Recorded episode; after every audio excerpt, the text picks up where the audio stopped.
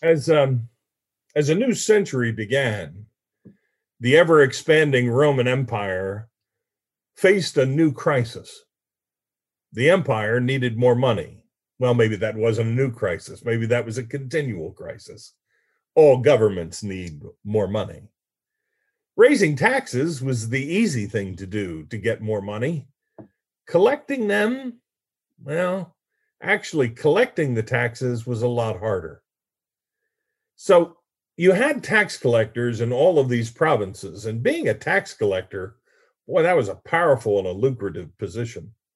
Not because you could collect taxes and keep a percentage for yourself, that was all legal.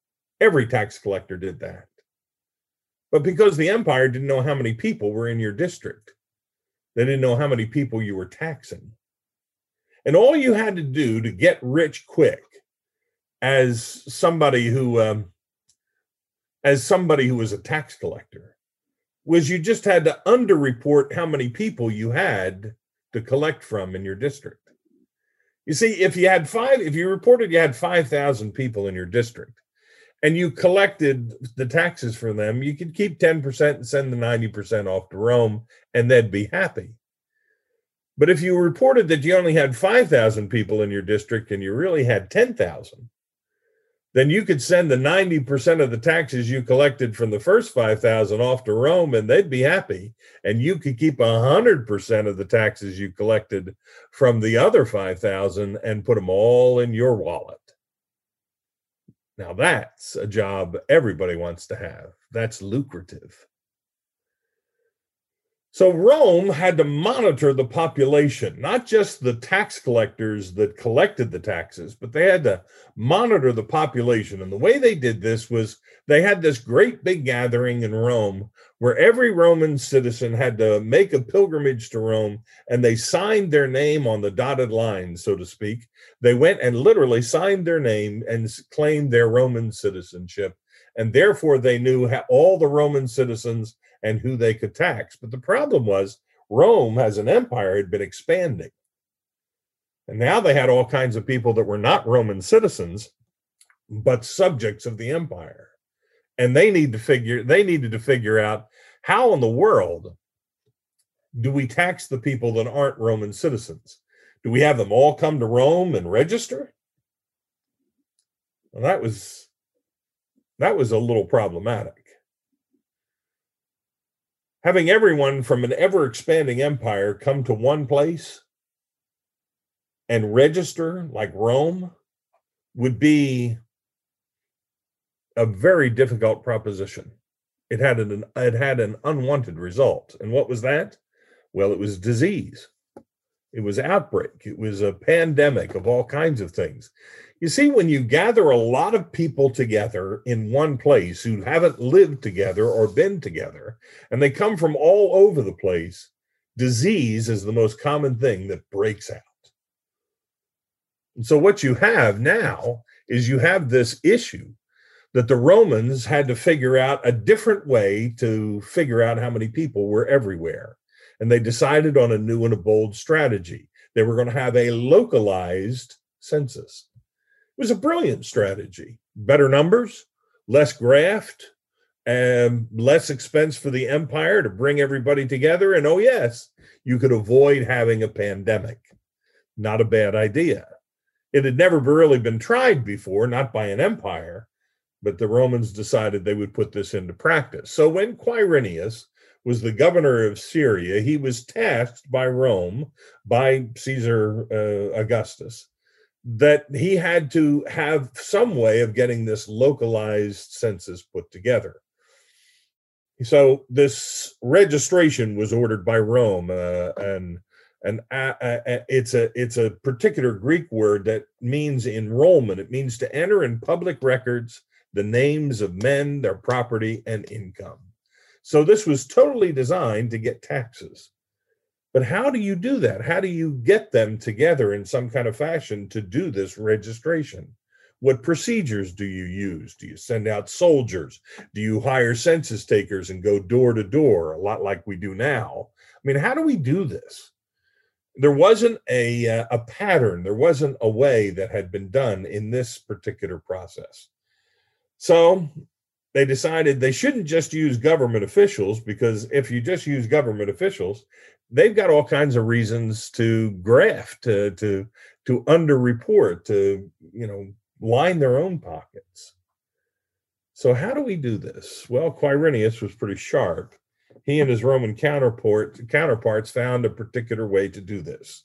They capitalized in their region on the important Semitic idea of genealogy, your ancestral home, your heritage.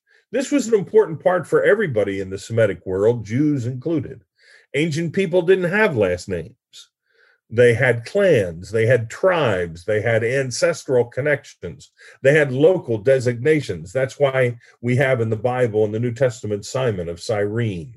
That's why we have Joseph of Arimathea. It's why we have Jesus of Nazareth. Because your your designation was where you were from or what clan you were a part of or something along that line. So everybody was conscious. Everybody could trace their own genealogy. They knew where they came from.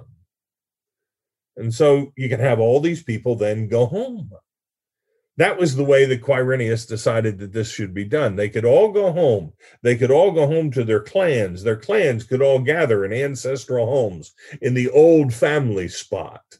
And there they could do the census. That way, it's all family, all people that are related to people. Uh, you could avoid the disease. You could avoid underreporting. Nobody wants to rip anybody off. And most important, all the work was local all the expense was on the people themselves to get to their local ancestral home. All was on the citizens of the empire. And there was more income then that Rome would receive and less graft and lower expenses. What's not to like about this process? And so there it was, this amazing experience where Joseph traveled with Mary from the north, from Galilee, from their from their present home in Nazareth. They traveled south to Judah, to, Judea, to Bethlehem, a, a few miles away from Jerusalem. It wasn't a trip that either one of them were you know, confused about or was difficult for them in the sense that they made that same trip every year. You went to Jerusalem at least once a year. And Bethlehem's just, you know, a few miles down the road from Jerusalem. And so there they are, traveling this road. The only unusual thing was that Mary was pregnant, but she certainly wasn't the only pregnant woman on the trail as the census was being taken. But it's amazing to read Luke chapter 2 because all of this prophecy was fulfilled because Rome wanted a census without having a pandemic. I don't know, maybe it's the setting we live in that made that interesting to me maybe it's what makes it interesting to all of you as well. The world has always suffered from large gatherings of people that come from lots of different places. Did you know that 200,000 soldiers were killed in the Civil War on the battlefield, either killed in action or killed as a result of multiple wounds that they suffered? 200,000 deaths. Some 425,000 soldiers were wounded during the Civil War. But of the 625,000 soldiers who died during the Civil War, 390,000 of them, 60 plus percent, died not from the battlefield, but from disease. Every war that has ever been fought up until the modern age has always resulted in more people dying from disease than from spears or guns or arrows. 60 plus percent of those who died in the Civil War, the soldiers died from pneumonia, typhoid, malaria, all kinds of diseases. When you put that many people together in that small a setting, you're going to die from disease more than you're going to die from a battle. Disease killed more than the battles. Pandemics always kill more than the wars. We've talked a lot in, in the news media about the Spanish flu uh, a hundred years ago, 1918, 1919, when the when that pandemic hit, the last one to really hit the world. The date should be interesting to you. 1918, 1919. You know why those dates are interesting? It's because World War One was ending. And all those soldiers from all those countries that fought in World War One, when the war ended, what did they do? They all went home. And when they all went home, they took all of the diseases that had been running around the troops as they went into battle, they took them to every portion of the world. 50,000 people were killed in World War. Millions, millions then died of the resulting pandemic. In, in reality, they guess, they assume that a third of the world's entire population contracted the Spanish flu. Today, with the ease of travel, it didn't take a world war to spread a pandemic. All it took was for residents of one place in China to travel from where it was to somewhere else, or somebody from some other part of the world to come into that region of, of China, and all of a sudden, one, two, three, ten people, a hundred people spreading out around the world. And what have you got? You got what we're living in a pandemic. 13 plus million cases have been reported and 270,000 deaths in the United States. And that pales in comparison to the 62 plus million around the world who have contracted this virus and the 1.459 heading towards 1.5 million deaths that have occurred around the world. The numbers are rising every day. It, could it surprise us? It shouldn't surprise us, particularly in what we've been living through. That Rome called for a local census. Wouldn't you do anything you could to avoid being in a plague or a pandemic or an epidemic? They're deadly. And every generation had experienced that in some way. They did everything they could to avoid it. And so they came up with the idea of a census to avoid a pandemic. Well, why connect all of this? Why why talk about all these details? Why rehash all these numbers and deaths and tragedies? I think it's very important that we rehash it and remember it because it's very easy to forget that Jesus was born in the midst of a census in order to avoid a pandemic it's easy to forget that God is still present and active in the midst of pandemics, in the midst of suffering, in the midst of tragedy, in the midst of all the political upheaval, of all the social unrest that we find ourselves. It's easy to forget that there is always hope in the middle of hopelessness, that there's always healing, even in the midst of pain, that there's always freedom in the midst of occupation, that there is always God working in the very place where oppression exists, where governments control, where anger and social rest uh, occur. There is always, always God at work. Mary and Joseph couldn't find lodging, but God found them a stable stable. No, I, I, I didn't stutter. God found them a stable stable. Shepherds were those unclean folks. Shepherds were those unclean members who couldn't worship at the temple. They were in the fields taking care of the sheep that probably were used as sacrifice in the temple. But as shepherds, because they took care of sheep, they couldn't go into the temple. And so these unclean shepherds who couldn't find lodging, who couldn't be in the temple worship themselves, God sent his son to them. To them, mind you. They got to worship in the temple, in front of the temple. God sent his son, the temple of light, the temple of hope, the temple of life, the temple of salvation to them and turned a horse trough into a throne. And he made a shed into a royal palace. A census was ordered to count the number of people so that they could be taxed. God sent Jesus to remind the human race that everyone counts and that he's already counted the hairs on your head. Even nobodies, even shepherds, Even Mary and Joseph, who couldn't find a room in the inn, were counted, lifted up, noticed. God sent his son into the world to untax them and to unburden humankind of its sin. Don't let your circumstances fool us. Don't let our circumstances fool us. Don't let your situation deceive you. There is hope in the world because God is present, because God is real, because God is active.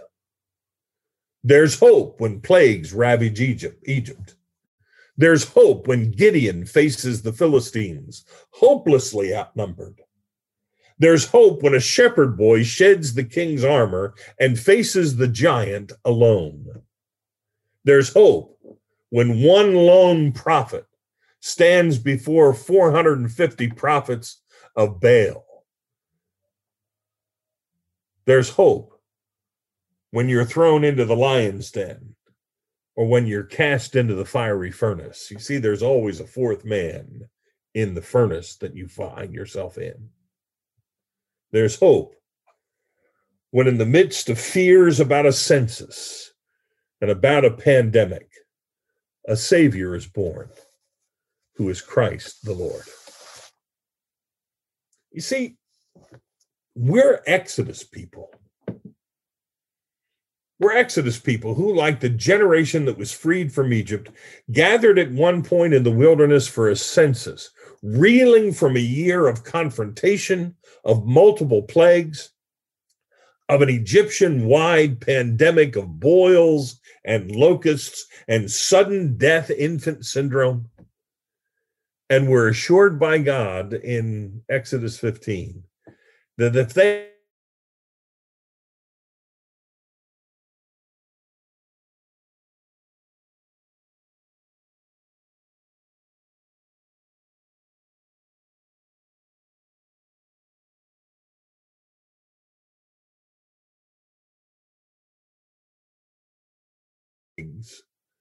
and any more pandemics. We're Exodus people. Luke 2 reminds us that we're always Advent people too, who have been waiting and waiting and waiting. Does it seem like the year 2020 is longer than any year in the history of the world?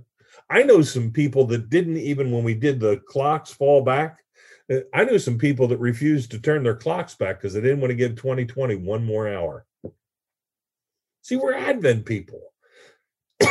Advent people who have been waiting for all of 2020 to be freed from this pandemic isolation, to be able to get away from this fear, to gather together, to be together, to not be afraid of one another, to go into this to something that is known rather than living what seems to be day to day in the unknown who have waited for deliverance from this unseen enemy, this COVID 19. What an innocuous name for what it has done. Living in anticipation of a new day, of a new beginning, of a new hope. We have been in an Advent posture ever since March. I don't care what the church calendar says, we've been waiting, anticipating and we're still in that season of waiting and anticipating.